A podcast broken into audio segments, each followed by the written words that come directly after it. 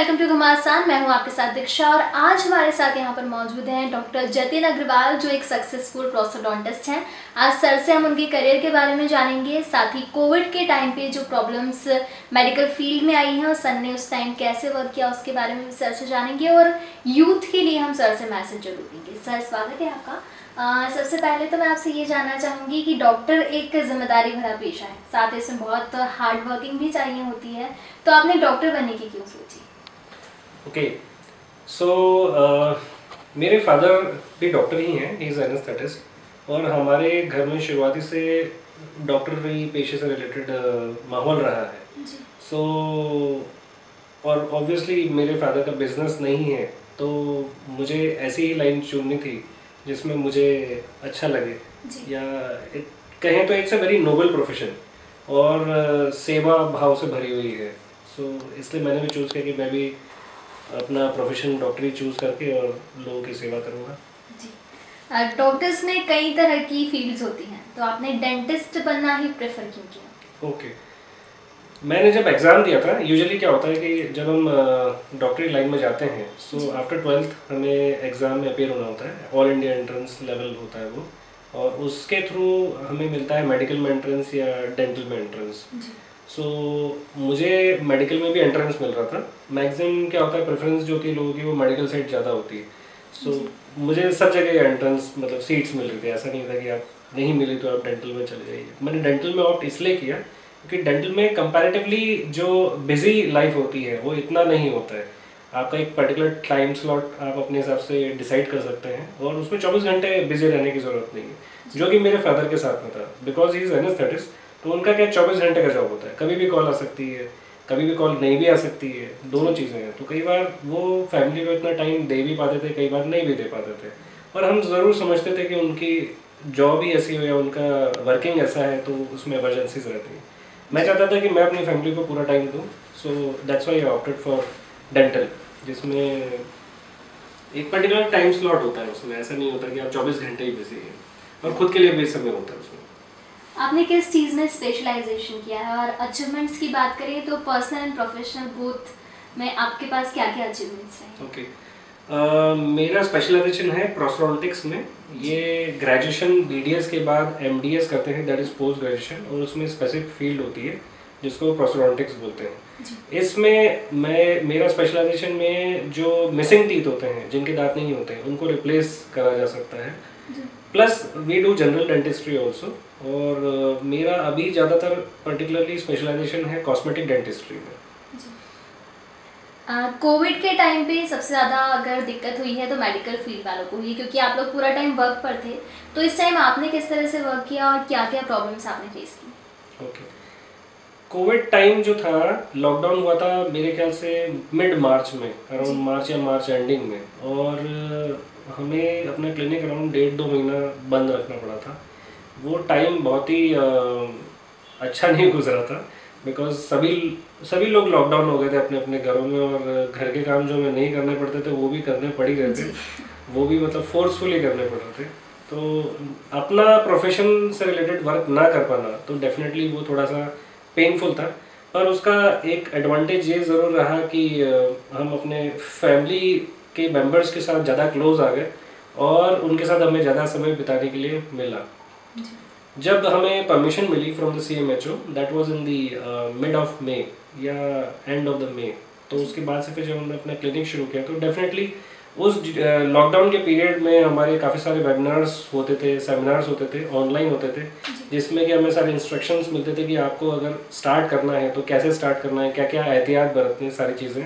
और उस हिसाब से हमने अपनी प्लानिंग कर ली थी और जब हमने ओपन किया तो हमने उन सब चीज़ों को ध्यान में रखते हुए अपना क्लिनिक स्टार्ट किया। शुरुआती में मैंने मॉर्निंग सेशन और इवनिंग सेशन के हिसाब से शुरू किया तो मैंने मॉर्निंग में सिर्फ़ एक पेशेंट बुलाया। इवनिंग में भी एक ही पेशेंट बुलाया और अपने स्टाफ को सबको from beginning till the end सारा उनको समझाया कि कैसे कैसे एक एक एक स्टेप बाय स्टेप कैसे चलना है और सारी चीज़ों का ध्यान रखना है। वर्किंग डेफिनेटली चेंज हो गई। मेनली मास्क ज़्यादा हो गए पेशेंट भी मास्क पहन के आने लग गए। जोकिंगली बोले तो समझ नहीं आया कि डॉक्टर कौन है और पेशेंट कौन है? पर हमें बहुत ज़्यादा फ़र्क इसलिए नहीं पड़ा क्योंकि मेरी मास प्रैक्टिस कभी नहीं रही है। मेरी प्रैक्टिस बहुत क्लास प्रैक्टिस रही है। तो हमारे यहाँ यूजुअली अपॉइंटमेंट का टाइम जो होता है सपोज़ अगर 11 बजे है तो 11 बजे पेशेंट आएगा। साढ़े ग्यारह या बारह बजे तक खत्म होता है तो बारह बजे फिर दूसरा पेशेंट आता है। फिर एक बजे खत्म होता है तो एक बजे तीसरा पेशेंट आता है। इट इज़ लाइक दैट तो मुझे बहुत ज़्यादा ऐसा फ़र्क नहीं पड़ा मेरी वर्किंग में। हाँ मे बी उन डॉक्टर्स को ज़रूर फ़र्क पड़ा हुआ जिनकी मास प्रैक्टिस होती है जहाँ पचास पचास सौ सौ पेशेंट वेट करते हैं। तो उनको ज़रूर फ़र्क पड़ा होगा। हमें इतना फ़र्क नहीं पड़ा। अदर देन दैट हमें बस पेशेंट्स को और इंस्ट्रक्शन देने थे कि आप यहाँ टच मत करिए वहाँ टच मत करिए। और उन्हें हम ग्लव्स पहना देते हैं और शू कवर्स पहना देते हैं हेड कैप पहना देते हैं। फेस मास्क तो डेफिनेटली उतारना ही पड़ता है नहीं तो हम काम कैसे करेंगे? कोविड के आ जाने के बाद आपको क्या लगता है कि मेडिकल सर्विसेज़ हैं? वो पहले से बेहतर हुई हैं? कुछ बदलाव आया है medical services medical services medical service मेरे ख्याल से इम्प्रूवमेंट थोड़ा बहुत आया होगा नॉट मच लेकिन जो जनरल पब्लिक है उनका ज़रूर बिहेवियर काफ़ी कुछ चेंज हो गया है। तो उसमें लोगों का जो है हमारे प्रति रेस्पेक्ट काफ़ी ज़्यादा बड़ा है जो कि उनकी बॉडी लैंग्वेज और बातों में झलकता है कंपैरेटिवली जो। पहले थोड़ा सा सभी डॉक्टर्स को यूजुअली जनरल पब्लिक थोड़ा सा ऐसा बहुत इजीली लेते थे। They have started taking them really very seriously that's what I felt in my practice after the Covid government ने जो गाइडलाइंस जारी की है सभी फील्ड्स के लिए जारी की है और मेडिकल फील्ड्स के लिए वो कुछ ज़्यादा हैं। तो उन्हें कैसे अपनाया जा रहा है और पेशेंट्स उन्हें सीरियसली ले रहे हैं अपना रहे हैं कि हाँ हमको ये नियम लेना चाहिए अपनाना चाहिए? जहाँ तक गाइडलाइंस की बात है तो सभी डॉक्टर्स गाइडलाइंस तो फॉलो कर ही रहे हैं। अगर फॉलो नहीं करेंगे तो ना तो खुद के लिए अच्छा होगा। ना ही वो उनके पेशेंट्स के लिए अच्छा होगा। तो गाइडलाइंस फॉलो करना ज़रूरी है। अगर 100 परसेंट गाइडलाइंस में से आप अराउंड 85 टू 90 परसेंट भी फॉलो करते हैं तो that is more than enough regarding patients तो पेशेंट्स में अलग अलग कैटेगरीज हैं। कई जो हैं वो बिल्कुल ही ईजी टू गो है। वो बहुत ज़्यादा ध्यान नहीं दे रहे हैं।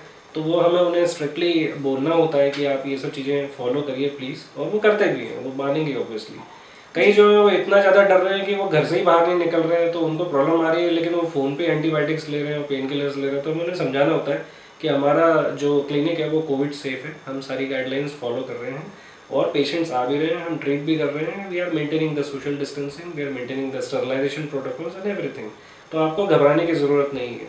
तो आप आए और अपना ट्रीटमेंट कराएँ देर इज़ नो प्रॉब्लम एक सफल डॉक्टर बनने के लिए विद एजुकेशन आपके पास और क्या क्वालिटी होनी चाहिए जो आपको सफल बनाती है? एक सफल डॉक्टर या एक सफल आदमी बनने के लिए मैं कहूँगा कि आपके अंदर जो सबसे इम्पोर्टेंट क्वालिटी होनी चाहिए वो होना चाहिए attitude attitude for learning everything और कीप लर्निंग तो अगर आपका एटीट्यूड टुवर्ड्स लर्निंग है हमेशा और पॉजिटिव एटीट्यूड है तो आप किसी भी फ़ील्ड में आप हमेशा सक्सेस पाएँगे पाएँगे और टॉप पे जाएँगे।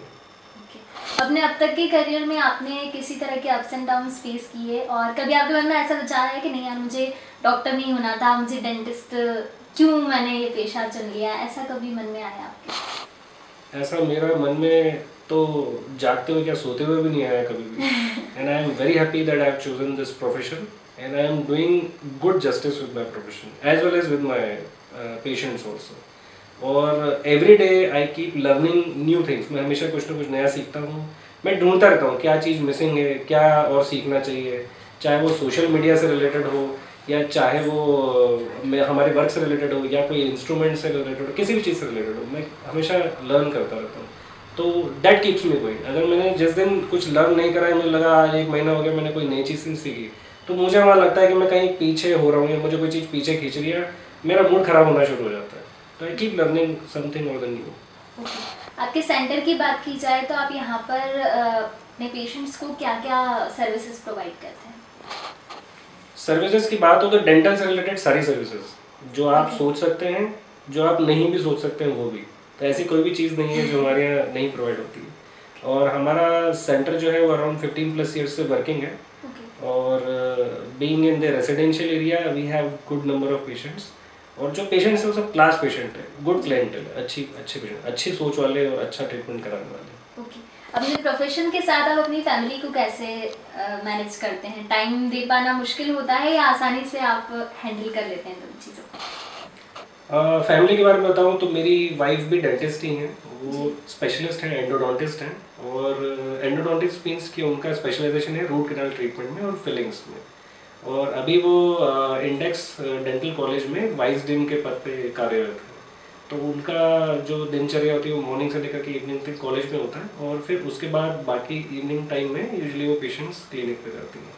और मेरी दो डॉटर्स हैं एक आठ साल की है और एक तेरह साल की है और वो इंदौर में शिशु को जो स्कूल में पढ़ते हैं। तो हम लोग एक दूसरे को काफ़ी टाइम देते हैं और बच्चों को भी काफ़ी टाइम देते हैं। मॉर्निंग में अभी क्या हो रहा है कि स्कूल्स तो बंद ही हैं तो सुबह सुबह उनको उठाने का काम मेरा ही होता है। उनको मैं B R T S corridor पर ले आता हूँ, उनको साइकिलिंग करवाता हूँ। फिर हम लोग वापस आते हैं, फिर हम लोग यहाँ बैडमिंटन खेलते हैं। तो सुबह सुबह उठते हुए थोड़ी नान नुकर करते हैं, पर थोड़ा धक्का मार गाड़ी है दोनों की दोनों। पर अच्छा लगता है, मज़ा आ रहा है, बढ़िया। कोरोना को लेकर लोगों के मन में अभी भी कई बातें हैं। पहले से ही चली आ रही है और अभी भी हालाँकि अब वैक्सीनेशन ज़्यादा दूर नहीं है सोलह से सारा स्टार्ट हो जाएगा वैक्सीनेशन का प्रोसेस कहीं जगह। तो आप लोगों को कोरोना से अवेयर करने के लिए क्या कहेंगे? क्योंकि उनके मन में जो डर है वो निकलना चाहिए। क्योंकि प्रिकॉशंस में अगर आप रहेंगे मेरे हिसाब से तो आप बच सकते हैं उस चीज़ से। फिर भी जो डर है उसको आप कैसे हटाएँगे? देखिए मैं इसमें क्या बोलूँगा, मेरे पास तो यूजुअली जो पेशेंट्स आते हैं, वो ट्रीटमेंट के लिए आते ही हैं और मैं अपने लेवल पे जितना हो सकता है उनको अपने लेवल पे समझाने की कोशिश करता हूँ। बाकी जो हमारी सरकार ने इस दिशा में कदम उठाया है और जितना सरकार कर रही है और जितना वो अलग अलग मास मीडिया के थ्रू इंफॉर्मेशन पहुँचा रही है लोगों तक कि आपको डरने की ज़रूरत नहीं है। और आपको क्या क्या एहतियात बरतने हैं जिससे आप हमेशा सेफ़ रहेंगे? तो मेरे ख्याल से जो सरकार कर रही है वो सबसे बड़ा काम कर रही है। हम अपने लेवल पर जो कर सकते हैं वो कर ही रहे जितना हो सकता है। डेंटिस्ट बनने का पूरा प्रोसेस क्या होता है? अगर कोई ये जानना चाहता है कि उसे एक डॉक्टर बनने के लिए या डेंटिस्ट बनने के लिए किन किन चीज़ों से गुजरना पड़ता है तो वो आप बताइए। जो हमारी स्कूलिंग की प्रणाली है उसमें टेंथ तक तो सभी को पढ़ना होता ही है। टेंथ के बाद शायद सब्जेक्ट चूज़ करने होते हैं तो उसमें बायो बायोलॉजी लेना ज़रूरी है। इलेवन ट्वेल्थ बायोलॉजी से पास करने के ट्वेल्थ के बाद फिर एंट्रेंस एग्ज़ाम होता है। हमारे समय पे हर एक कॉलेज का अलग अलग एग्ज़ाम होता था तो हमें बहुत सारे अलग अलग जगह जाकर के एग्ज़ाम देना होता है। मतलब बनारस में अलग बनारस की यूनिवर्सिटी का यहाँ का एमपी का अलग है महाराष्ट्र का अलग है ऑल इंडिया लेवल पे अलग है ऐसे बहुत सारे। पर अभी जो एक एग्ज़ाम हो गया that is called as NEET N W T NEET उसके थ्रू एंट्रेंस एग्ज़ाम दे करके और उसमें अगर मेरिट में आते हैं तो सीट्स जो मिलती हैं, उस हिसाब से या तो मेडिकल फ़ील्ड चूज़ कर सकते हैं या फिर डेंटल फ़ील्ड चूज़ कर सकते हैं. जब वो उनको सीट मिल जाती है तो वो एक पर्टिकुलर किसी कॉलेज की मिलती है, वो एक सरकारी कॉलेज भी हो सकता है और एक प्राइवेट कॉलेज भी हो सकता है. और डेंटल में जाने के बाद इसका जो कोर्स करिकुलम होता है वो फोर प्लस वन होता है। फोर इयर्स पढ़ाई के होते हैं वन ईयर इंटर्नशिप होता है। तो टोटल कुल मिला के पाँच साल का अंडर ग्रेजुएट लेवल का कोर्स होता है उसके बाद अगेन फिर एंट्रेंस एग्ज़ाम देना होता है। अगर आप पोस्ट ग्रेजुएशन करना चाहते हैं तो जो कि तीन साल का होता है। आफ्टर पोस्ट ग्रेजुएशन आप you are absolutely eligible to open your own clinic even after graduation also clinic open कर सकते हैं वर्किंग शुरू कर सकते हैं। हमारी यूथ को आप क्या मैसेज देना चाहेंगे कि वो किस तरह से खुद को एक सफल पर्सन बना सकते हैं और समाज के लिए जैसे कि आप डॉक्टर हैं तो आप लोगों के लिए काम कर रहे हैं ऐसे वो भी लोगों के लिए वर्क कर सकते हैं। यूथ को मैं एक मैसेज देना चाहूँगा कि जो भी अगर आप बनना चाह रहे हैं तो फोकस्ड रहें भटके मत। और हमारे समय पे तो इतना ऑप्शंस अवेलेबल नहीं थे इंजीनियर डॉक्टर सीए और थोड़े बहुत ऐसे प्रोफेशन होते थे। आजकल तो आप कोई भी चीज़ उठा लें तो उसमें एक प्रोफेशन निकल आता है। तो मल्टीपल चीज़ें हैं, बहुत सारी चीज़ें हैं आज की तारीख में। बट जिस जिस भी प्रोफेशन को चूज़ करें, उस पर फोकस्ड रहें और उस पर कंटिन्यूस काम करते रहें। यूजली किसी भी फ़ील्ड में जो सक्सेस मिलती है, वो दो दिन, चार दिन, पाँच दिन, दस दिन में नहीं मिलती है या चार महीने छः महीने, साल भर में नहीं मिलती। इट टेक्स टाइम मुझे भी अपने क्लिनिक में जब मैंने ओपन किया था, तब जब मुझे पेशेंट्स आने लगे और सक्सेस मिलना शुरू हुई इट टुक में around six to seven years उसके पहले आपका नाम बनता नहीं है। ऐसा नहीं होता कि आप अपना काम खत्म करके डॉक्टर बन के आए तो आपके लिए भीड़ खड़ी हुई बाहर। तो ऐसा नहीं होता वो आपको धीरे धीरे बनाना होता है। इट टेक्स टाइम बट जब ये बनता है और जब आपको रेस्पॉन्स मिलना शुरू होता है तो जो खुशी मिलती है, वो बहुत ही मतलब अपार खुशी मिलती है उस चीज़ की। जो भी पेशेंट आते हैं, आप ट्रीटमेंट भी करते हो ट्रीटमेंट करने के बाद वो पे भी करते हैं ऑब्वियसली वो भी ठीक है, आप अच्छा काम करते हो। आप अच्छा काम करते हो तो आप, आपको अच्छा फील होता है। लेकिन पेशेंट थैंक यू जो साथ में देके जाते हैं, कई बार वो आँखों से जो थैंक यू बोलते हैं, धन्यवाद बोलते हैं, उसकी फीलिंग अलग आती है। वो मतलब वो अलग अलग चीज़ होती है। तो मैं सभी यूथ को ये बोलूँगा कि आप जो भी काम करें तो उसमें फोकस्ड होकर काम करें और उसको अपना इनपुट फुल इनपुट दें। तो डॉक्टर अग्रवाल ने आज हमें कई सारी चीज़ें बताई कि अगर आप भी डेंटिस्ट बनना चाहते हैं डॉक्टर बनना चाहते हैं तो आपको क्या क्या चीज़ें करनी चाहिए।